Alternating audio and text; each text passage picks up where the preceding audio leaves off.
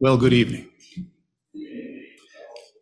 I think one of the um, one of the hardest things, especially when you've done relatively little, is to write your own.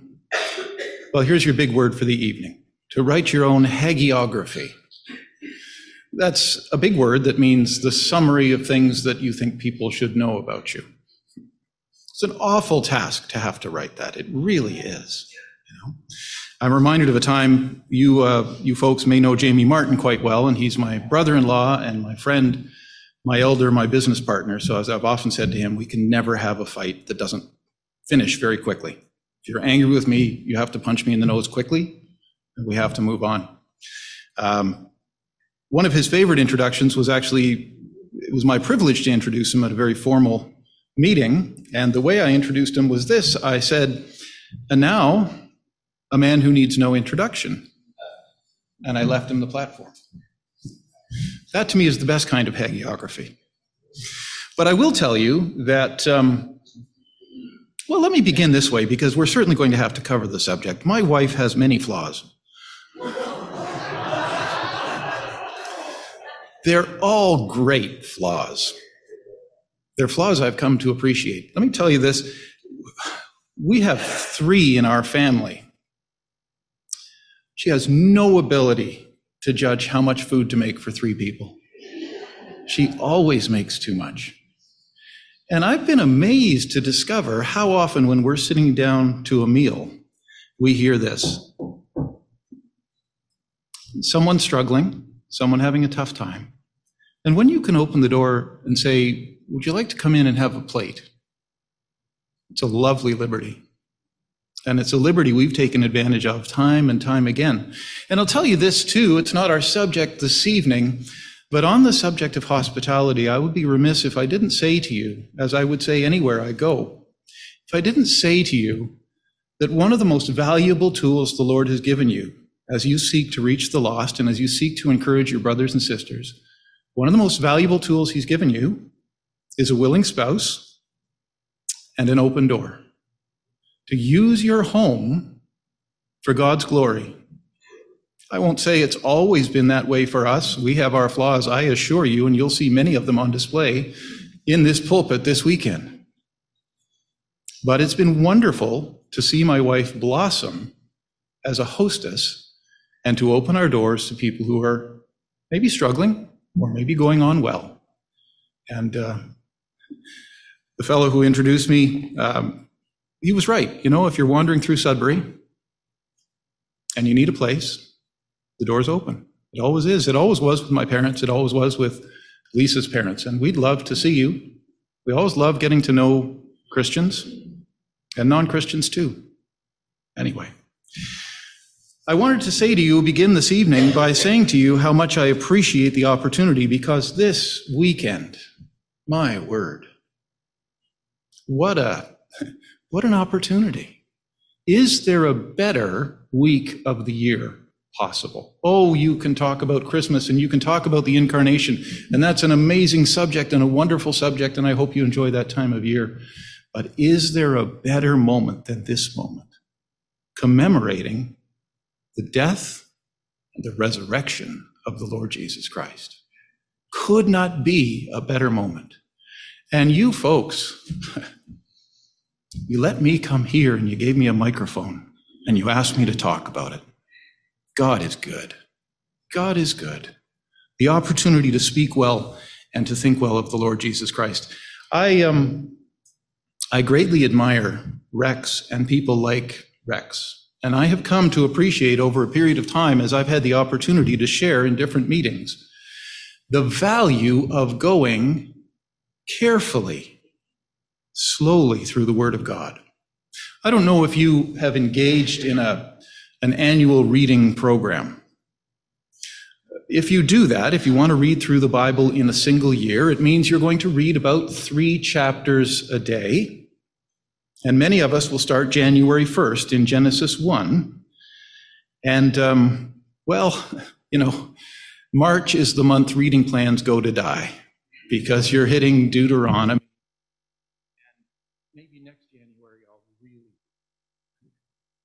chapters a day. Uh, you know, that's an admirable thing. I admire people who do it. My wife has been so rigorous with our son. She reads every night with him, and they get through the Bible together, and we do it as a family.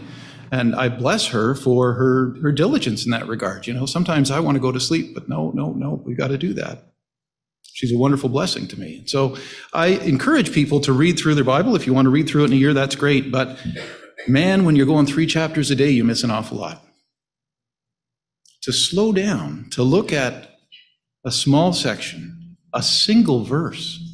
Can you imagine? Uh, the fellow's name escapes my mind, and probably you'll tell me afterwards, but I remember hearing about a fellow who spoke at a conference like this over a series of, I believe, six evenings, and every evening he spoke on John 3.16. Never moved off it. Wonderful messages. People were saved. The, the richness and the depth of this text. And so when I see someone like our brother Rex, say we're going to work through in a series of meetings just one chapter.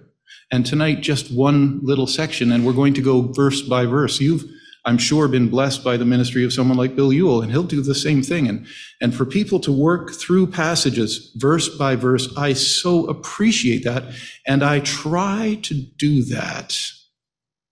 But we're not going to do that tonight. I've got a quote up on screen. When you want to help people, you tell them the truth. When you want to help yourself, you tell them what they want to hear. You tell them a story. Isn't that what we say when we know someone is deceiving us? We say, stop telling stories. As if stories and truth were opposed to each other. As if they were natural enemies, as if they were opposites, that you can either have a story or you can have truth, but you can't have both. When you want to help people, you tell them the truth. When you want to help yourself, you tell them what they want to hear. You tell them a story. Here's a favorite quote of mine If you want to tell the people the truth, make them laugh, otherwise, they'll kill you. Well, you laugh a little bit, and I appreciate that. I think that's what we'd term a polite laugh, a ripple. I hope, as we spend some time in the Word, that this weekend, forgive me, on Easter Sunday, on Good Friday, I hope we'll laugh a little bit. Do you know, there are some things in this book. God has a tremendous sense of humor. Can I say that gently? And I find that sometimes when people have a little laugh and they open their mouth, you can tuck some food in.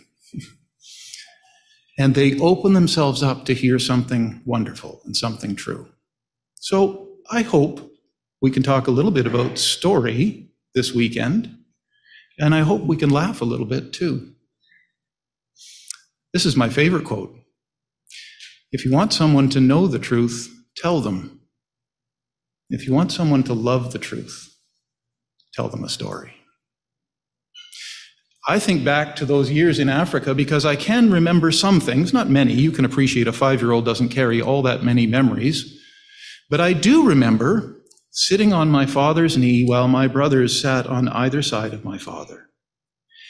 And certainly he told us about the Lord Jesus, and certainly he read the Bible to us, and certainly he shared the gospel with us. But I'll tell you, I learned an awful lot about God's love for me through a lion named Aslan, who was voiced for me in a beautiful, mellifluous British accent by my father, who did all the voices. Tumnus the faun was very different, and Eustace Scrubb different still, but oh, Aslan was the favorite. What did you learn from story? Sometimes the truth is in a story. You think about Nathan coming to David, David's great sin. And he could have marched in and said, David, here's what you've done. But you know what he did? He told him a story. And the story had the truth in it a bitter pill for David to swallow. I want to work tonight very quickly with you through a span of thousands of years. And it's my intention to start in Genesis and to wind up in Revelation. I'm going to violate everything I admire in a speaker tonight. Because I want to give you the span of a great story And if you'll forgive me referencing Hollywood, and I suggest you reference Hollywood as little as possible, I want to tell you tonight about the greatest story ever told. It's a story that begins for us in the book of Genesis. And if you have your Bibles with you, you can turn with me. But what I'm going to try to do, and what I try to do generally with slides, I don't want to distract you, I don't want to put every point up there, but I do want to put scripture text up there. Some of you may not have brought your Bibles. Some of you may not be able to find some references. And so we'll just put the verses up that we're reading. And if that's a help to you, that's wonderful. So Genesis 3 7, you maybe know the background. I, I trust you do. We're living in the consequences of the fall of Adam and Eve. And what a small word that is fall. As if it was a, a trip or a sidestep or a minor mishap. It's destruction. It's, it's the loss of fellowship with the Creator sin has come into the world and what a terrible moment it is and, and a judgment is being pronounced and there are consequences to that sin and adam and eve are finding the consequence aren't they then the eyes of both of them were opened and they knew they were naked and they sewed fig leaves together and made themselves loin coverings and then we skip down to verse 21 and we're missing an awful lot, and there's so much that could be said about this passage. But if we're going to cover 7,000 plus years tonight, we need to move right along. So we'll skip a few verses. And verse 21 says this The Lord God made garments of skin for Adam and his wife and clothed them. Adam and Eve became conscious of their, what word shall we use? Their flaws, their failings should we use the word that puts everyone on edge? Their sin. And while they previously had been comfortable in the presence of a holy God, they now were hiding from him. And consciousness of sin, and they're right in thinking this, made them feel they could not be in the presence of a holy God.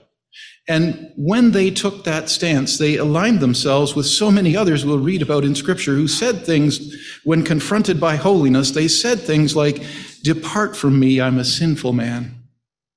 Woe is me, I'm undone.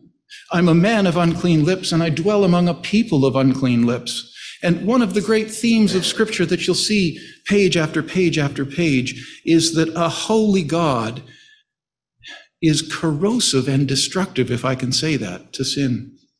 Holiness and sin cannot coexist. We've been separated and severed from our Creator by the fall, and that's what's happened to Adam and Eve. And they hide, and they should hide, and they cover themselves. What a choice they make. Fig leaves. Well, I suppose before the fall, things were fine. The animals were all friendly, the food all tasted good. But after the fall, the creation has been subjected to futility. It doesn't work the way it was designed to work. And maybe that helps you understand what you face today. And maybe as you age, like I'm aging, you discover your body doesn't work the way it was designed to work. Not quite as well as it used to. Things are falling apart, they're degrading. And it's God who has subjected the creation to futility. He's taken fallen Adam and Eve and he's given them a fallen place in which to live because they can't dwell in a holy place. It doesn't work. And so he, if you'll forgive the phrase, he breaks creation and he puts Adam and Eve in a broken creation. It doesn't work the way they expect it to work. And so when they choose to cover themselves, they look for something big, something helpful. Uh, they want to cover their nakedness, and surely we're talking about more than just physical nakedness, but they have a sense that they need to cover themselves, they need to hide, and they choose fig leaves. I gave you a big word before. Let me give you another one phytophotodermatitis. They chose perhaps the worst possible covering. When you put fig leaves on skin, especially, let me not be overly indelicate here, especially on sensitive skin, especially on loins. You get this Skin reacts, and you know, it gets even worse when that skin is then exposed to sunlight. And so you get this picture of Adam and Eve who are hiding. That's not going to work, by the way. God will find them. They hide from God and they cover themselves. And the hiding doesn't work, and guess what? The covering doesn't work either. In fact, it irritates and frustrates and angers and hurts and damages. Now, maybe we don't have to go too far tonight for you to see some parallels. This is a story of some, what? Shall we argue about the chronology? Bishop Ussher tells us this is roughly 7,000 years ago. It's certainly that, if not more. Is it relevant today? Do you know anybody, by the way, who has a consciousness of sin and decides to hide from God, which, by the way, does not work? or chooses to cover themselves in some way, to cover themselves with good works, or to cover themselves with flimsy justifications. You know, it's interesting. This term fig leaf, like so many phrases we find in the Bible, comes down even into our modern parlance, doesn't it? We say things like this well, the writing's on the wall. And we don't think for a moment that we're referencing the story of Daniel. And when we say well, that's a bit of a fig leaf, isn't it? What we mean is somebody's telling a story that does not work. Nobody is fooled. Adam and Eve choose these fig leaves to cover themselves. Well, look at verse 21. God finds them. What grace! He makes a covering for them. And this covering, unlike the covering they chose, this works. This lasts dare I say, this comforts. I was speaking to a lady, she was a nurse for many years, she's retired now. She said, You know, it's interesting what you tell me about fig leaves and causing irritation. She says, I've seen that kind of irritation. There's other plants that do that. You know what we do with irritated skin, what we put on irritated skin, what we've put on it for years? Lambskin. Well, the interesting thing about God's provision here in Genesis is this, and maybe you've not noticed because it's not explicitly given to us in the text. But it would appear that when death is ushered onto the stage, if you thought it was ushered on with Cain and Abel, no, it's ushered on right here, just before Genesis 21. It is God Himself, just as He breaks the creation, it is God Himself who ushers death onto the stage. And it's the death of an animal. And if I was a betting man, and I'm really not, nor should you be, but if I had to guess, I think it was a lamb that died in that garden. And this book is the grand story of a lamb. And I'll suggest to you it starts here in Genesis. I think God made provision with the death of a lamb. Here's what David has to say because David had this experience, you see, of hiding from God. There was a period of time he took another man's wife, he took Bathsheba, and he took Bathsheba, and there was a time that he stopped reaching out to God. Seems he stopped praying, stopped reverencing God, perhaps. He hid from God. And that period of time would have been something in or around nine months, a little less. He takes another man's wife. He leads Uriah to his own death. And he brings Uriah's wife, Bathsheba, into his home. And she's pregnant at the time, and she gives birth, and that child dies. That's a period of something less than nine months, right? Nathan the prophet comes and announces the death of that child. He tells him the story, as we mentioned earlier. And David, in talking about that moment, says this in Psalm 32 How blessed is he whose transgression is forgiven, whose sin is covered. You can try to hide from God, you can try to cover your sin in whatever way you wish. But only a covering God provides will sustain. Only a covering God provides can work. Come forward with me as you think about a lamb. Come forward a few years to Genesis chapter 22. And you know this story, don't you? Isaac spoke to his father Abraham. Isaac, the son of promise, the son that Abraham and Sarah have prayed for and rejoiced in and reveled in. And they name him laughter. He's the joy of their life. And God tells Abraham, Take your son, take him to a place I'll tell you, and there I want you to, to slay him. The garden, the lamb in the garden, will tell us that sin and holiness cannot coexist. There has to be a covering, and the cost of sin is death. It was death in the garden at the very start. And here Abraham is going to be taught a lesson that sin and the covering God provides also involves sacrifice. Abraham lived in a culture where child sacrifice and human sacrifice was not unusual. The nations around frequently sacrifice children, and you gasp in horror. Well, I didn't hear you, but I'm sure you gasped inwardly. We've come so far, haven't we? We're so clever and so advanced. Can I tell you, maybe you already know, that if you are conceived as a black child in New York City in 2023, that you are more likely to be aborted than you are to be born. Greater than 50%. What are we doing with children in our culture? And now we're not sacrificing them to pagan gods, we're sacrificing them to ourselves and our own selfishness. So take your son and offer him as a burnt offering, and the two of them walk on together. And we come down to verse 13 and 14, and we read this Then Abraham raised his eyes and looked, and behold, behold, a ram. They don't get caught up on that. That's just a male sheep an older male sheep. Abraham, behold, a ram caught in the thicket by his horns, and Abraham went and took the ram and offered him up for a burnt offering in the place of his son. Abraham called the name of that place the Lord. Please notice the tense of this verb will provide. Abraham certainly could have said, The Lord has provided. There's the ram. I don't have to sacrifice Isaac. God is telling me he doesn't want human sacrifice. He's not like the gods of the other nations.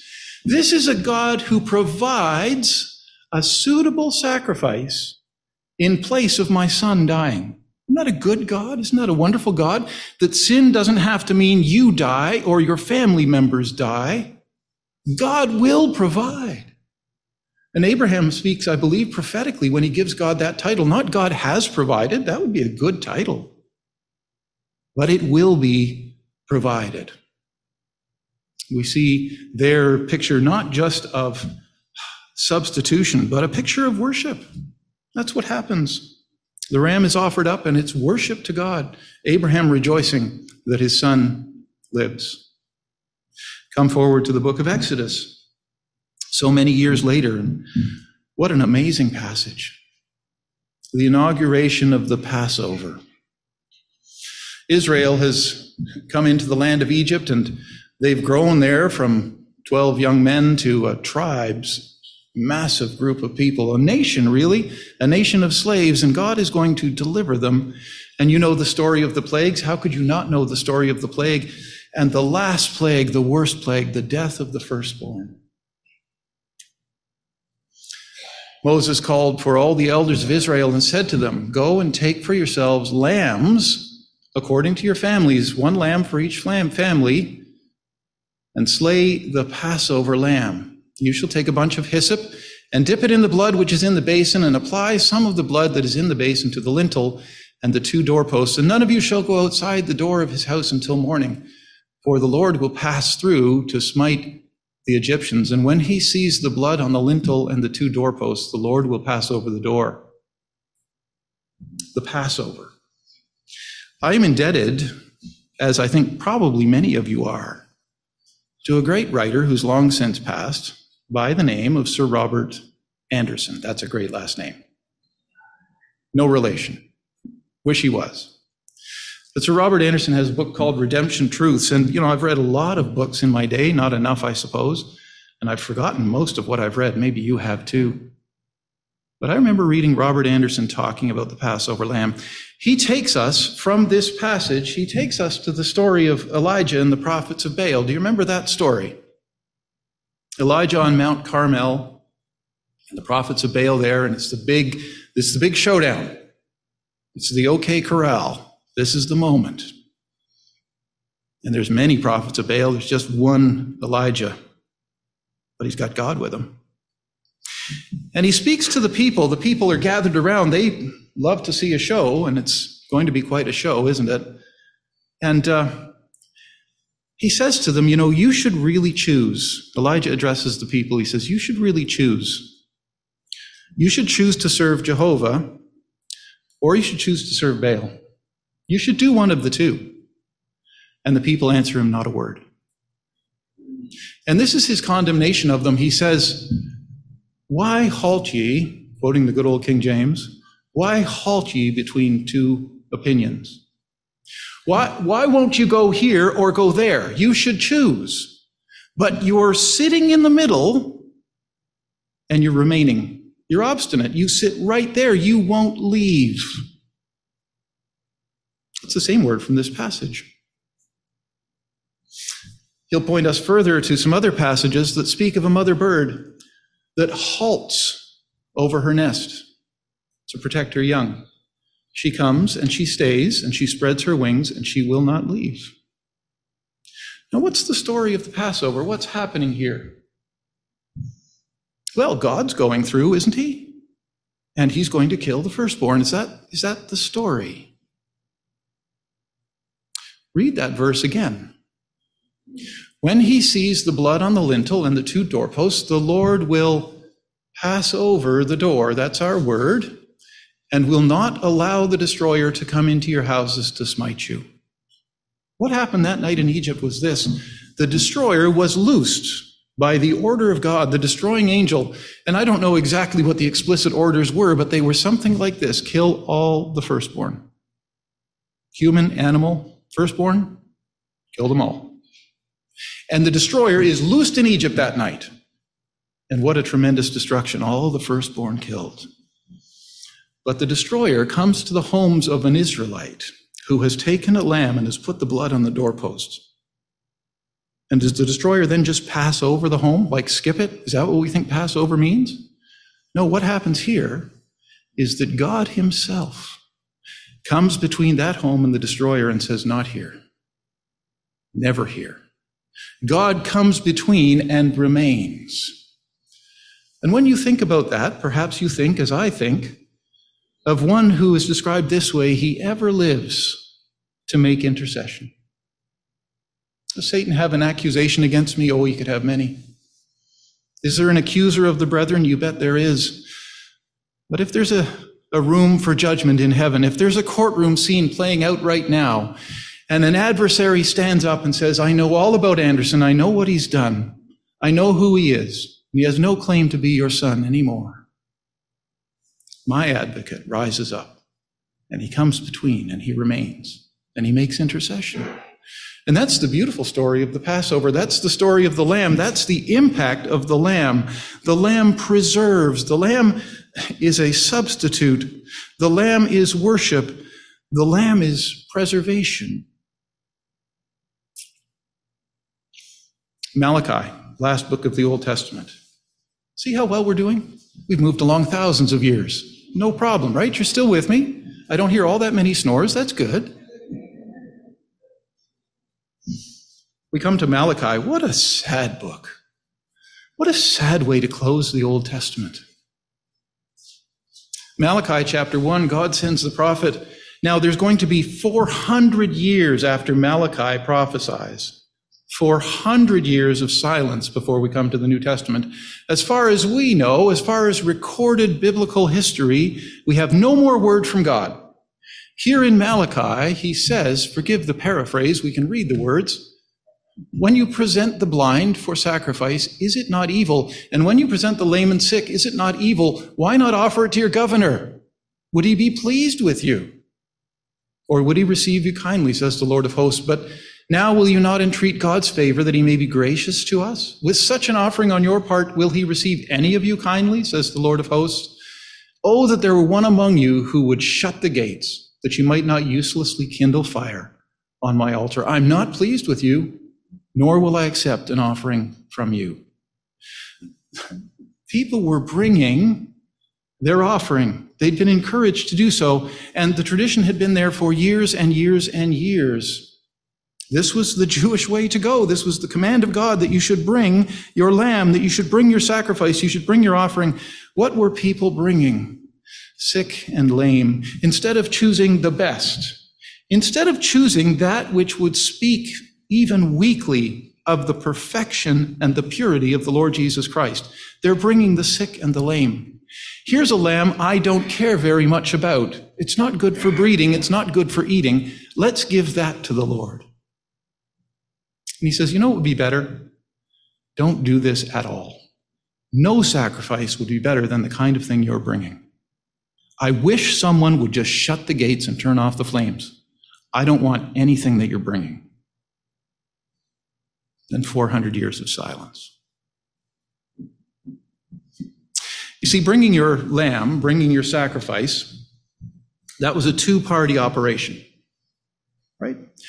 You get to choose the lamb you'll bring, you get to pick it. And in so doing, you demonstrate your fidelity and your faithfulness and your seriousness about being obedient. You get to choose what you will bring to God. But he, through his representative, the priest, gets to determine whether that's acceptable or not. It's a two party operation. And for the sacrifice to be acceptable, it has to be something you bring that you lay your hands on. You say, This is my lamb. I chose it. I identify myself with this. This is the lamb I trust to cover my sin. This one right here. And then the priest must say, Yeah, this is acceptable. This is good. And the system had broken down horribly. God's angry. He sends the prophet to tell them he's angry. And he says, I wish you'd shut the gates. And then there's 400 years of silence. Did the prophet's words resonate? Did things get better? I understand. I can't point you to chapter and verse. And maybe you'll want to correct me afterwards, but I've heard from more than one source that it went a little something like this that 2,000 or so years ago, in the time of our Lord Jesus Christ, that you could come to the temple with your lamb. You've traveled the distance, perhaps. You've come to Jerusalem. You want to, you want to make this offering. You think it's important. Maybe you've even been careful about it. And you bring your lamb to the priests who must approve it on behalf of God. And they look at your lamb and they say, Oh dear, oh dear, oh dear. This lamb will not do.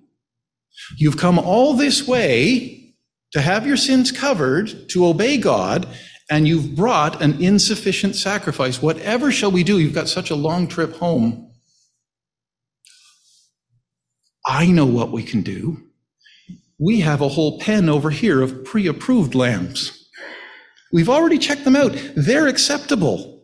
So we'll just take your really crummy, unacceptable lamb.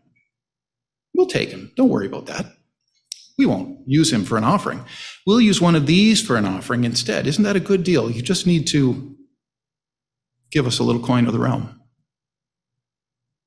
So you reach in your wallet and you you begin to pull out your coins and they say, "Oh dear, oh, is that Roman money? We can't have Roman money in the temple. Filthy Roman money. What were you thinking? We need temple coin. Whatever will you do?" Look over here.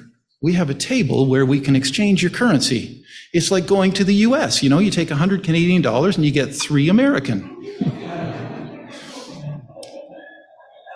Here's your temple currency. Oh, yes, it's a little bit of a hard exchange, but you don't want to have to travel all the way home to pick another lamb, do you? Do you wonder that our Lord was upset with the money changers, that he turned over the table and drove them out with whips? And he said, You're making a house of prayer into a house of commerce. This is unacceptable. This is the story in Malachi. Had things gotten better 400 years later? The Gospel of John, tracing the story of the Lamb. Oh, John, love the way you introduce the Lord Jesus. Behold, the Lamb of God. Would you notice what he says about the Lamb of God? He identifies the lamb. He says, This is the lamb that God chose. This is not Mark's lamb. This isn't a lamb you chose. This is the lamb God chose. He's speaking prophetically, isn't he? He's speaking about the kind of death the Lord Jesus is going to die. This is on day one, effectively. He says, Behold the Lamb of God. And would you notice the language here too? John speaks so well. He doesn't say, who covers the sin he says he takes it away. This is revolutionary. We know about covering. We know how God covers sin, but takes it away. Let me ask do you think there will be anyone ashore heaven one day, Old Testament saint, men you revere, women you admire, do you think any of them will be in heaven because they kept the law? Or because they brought a good sacrifice, or did good works, or were used of God mightily, all of which might be true in a large measure. I'll tell you this their sins might have been covered, but when God said their sins are taken away, it was by virtue of the work of the Lord Jesus Christ. And there will be no soul in heaven that is not there because of what the Lord Jesus Christ did at Calvary. He's the one who takes away sin, who deals with the problem utterly and completely. No more covering, sin forever taken away. This is the Lamb of God who takes away the sin of Mark. Well, that's a big job and a job that's not finished. The sin of the people gathered here tonight? Oh, a much bigger job. No, the sin of the world. There's something spectacular in this introduction that John gives. And what a strange moment to give this introduction, because if I'm writing the story, and be very glad I'm not, but if I'm writing the story, then I have John say this at the foot of the cross as the Lord dies, because now I've got a direct arrow. I, oh, the Lamb of God, and I see him dying. Of course, I understand why he came and what he's here for. Isn't it better, you know, plot wise, if we have John say that at the foot of the cross? What an interesting thing that he says it here on day one. Why does he say it? I think he says it, at least one of the reasons he says it is this Take a look at this lamb and watch him for the next three and a half years. What kind of lamb does God bring? He brings a spotless, perfect lamb, and you'll have the opportunity to watch him and this is a lamb. The Father will open heaven again and again and again. And he'll say, This is my beloved Son in whom I'm well pleased. The Son himself would say, I always do the things that please the Father. He'll turn heavenward in a memorable moment and he'll say, Father, glorify your name. And the reply comes, the voice speaks, I have glorified it, and I will glorify it again. This is the Lamb of God. No man could convince him of sin. Utterly flawless, utterly perfect, the perfect Lamb who takes away the sin of the world. This is how John introduces him to us. We move on. At least we do if my clicker works. Maybe we don't. All right, we move on in my notes. Come with me over, please, to Revelation chapter 5. And this is where we're going to close tonight. But let me take a few minutes and work through some of these things in Revelation chapter 5, because here we find the climax of the story of the Lamb. I saw on the right hand of him who sat on the throne a book written inside and on the back, sealed up with seven seals. And I saw a strong angel proclaiming with a loud voice, Who is worthy to open the book and to break its seals. Astounding, isn't it? No one in heaven or on earth or under the earth was able to open the book or to look into it. Then I began to weep greatly because no one was found worthy to open the book or to look into it. Why is he weeping? I think he's weeping. Again, we're not told explicitly, but I think he's weeping because, at least in part, this is the case. Here is the judgment of God against a sin sick world. Here is the resolution of the fall that started all the way back in Genesis. Here is God going to deal with sin and human rebellion and a fallen creation finally. Here is a door that opens that means every tear can be wiped away that every wrong can be addressed and judged and dealt with appropriately, that those things that should be forgiven would be wiped forever from the books. This is the sum up of all things, and no one can open it. The problem will never be fixed. The failures of this world and the struggles and sickness and The devastation of this world will never be addressed. And John says, What a tragedy, and he weeps. No one in heaven worthy to open it. Can you imagine such a thing? Oh, but the story's not over there, is it? One of the elders said to me, Stop weeping. Behold, the lion that is from the tribe of Judah, the root of David, has overcome so as to open the book and its seven seals. And I saw between the throne with the four living creatures and the elders a lamb standing as if slain. Who will resolve the problems of this world? The lamb. It begins in the garden with the lamb. It's going to come to a crashing and wonderful conclusion ultimately because of a lamb, the only one worthy. And he's standing as if slain because it's his very death and his resurrection and his ascension that qualifies him to be the one to close the book on human history and sin and the fall.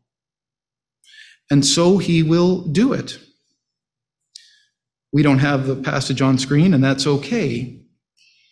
I hope you're over in Revelation chapter 5. If you're not, you might want to turn there.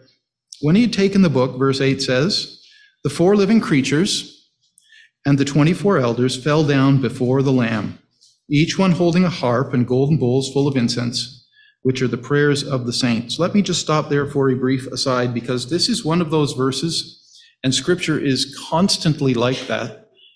If you will stop and slow down and take just one verse with you, if you'll meditate on it, if you'll chew on it, if you will slow down enough to read what it actually says, I think it'll bless you. What's the picture here in this verse?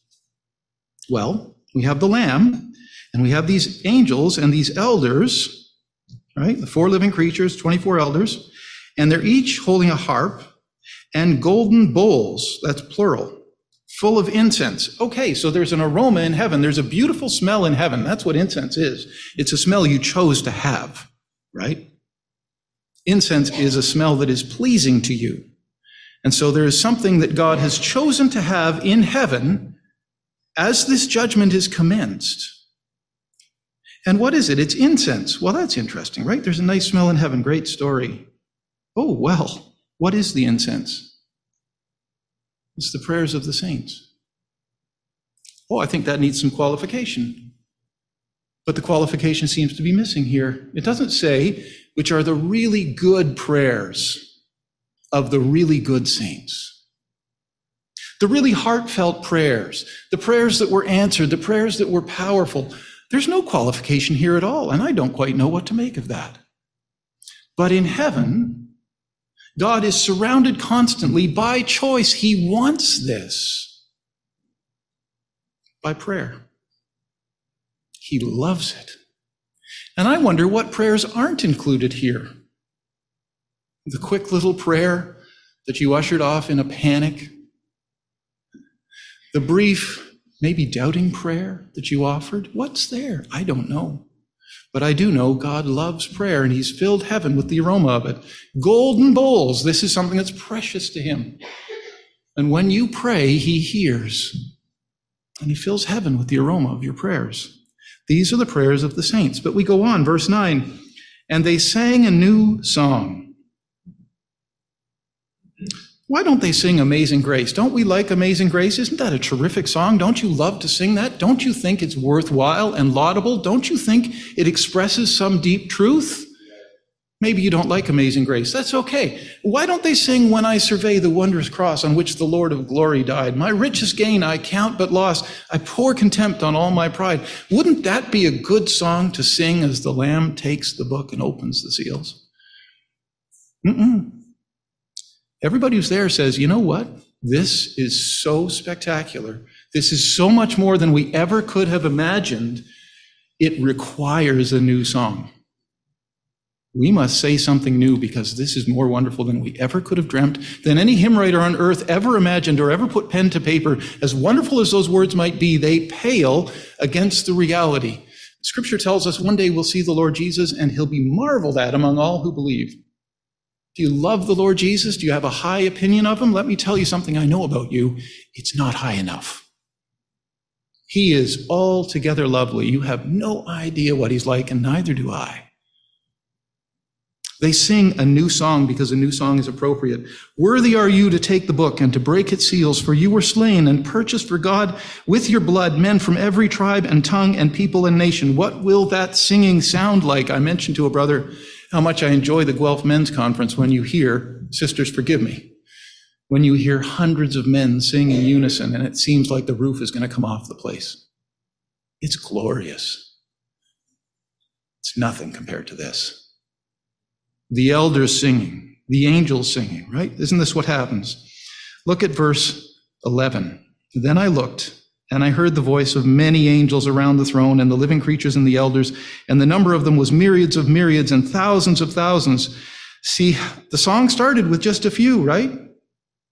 Here's the, the 24 elders who fell down before the Lamb. They sing the new song in verse 9, but in verse 11, it seems that all the angels of heaven around the throne and thousands and thousands of myriads of myriads, this is way better than the Guelph conference.